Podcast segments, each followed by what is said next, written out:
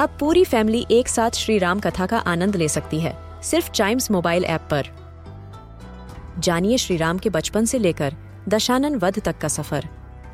सरल रामायण, घर के सभी सदस्यों के लिए। आज ही डाउनलोड करें चाइम्स मोबाइल ऐप एप्पल या गूगल प्ले स्टोर से.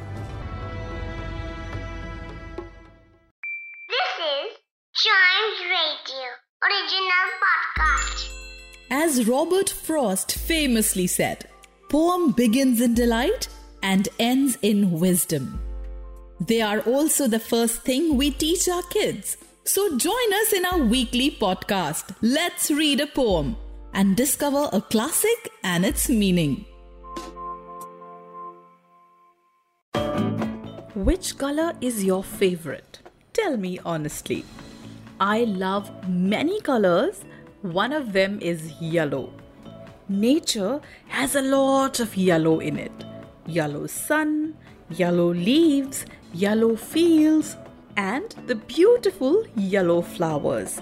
So, the poem that I have for you today is Theme in Yellow, written by Carl Sandburg. Here it goes. I spot the hills with yellow balls in autumn. I light the prairie cornfields, orange and tawny gold clusters, and I'm called pumpkins on the last of October. When dusk is fallen, children join hands and circle around me, singing ghost songs and love to the harvest moon. I am a jack o' lantern with terrible teeth, and the children know I am fooling. So, what exactly is this natural theme in yellow? It is the pumpkin which we decorate on Halloween. That's right.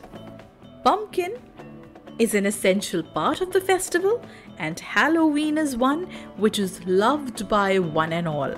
So, this poem by Carl Sandburg for us. For other poems that make us happy, listen to more episodes of this podcast. And if you would like your friends to listen to these poems as well, do like, follow, subscribe, and share. Let's read a poem.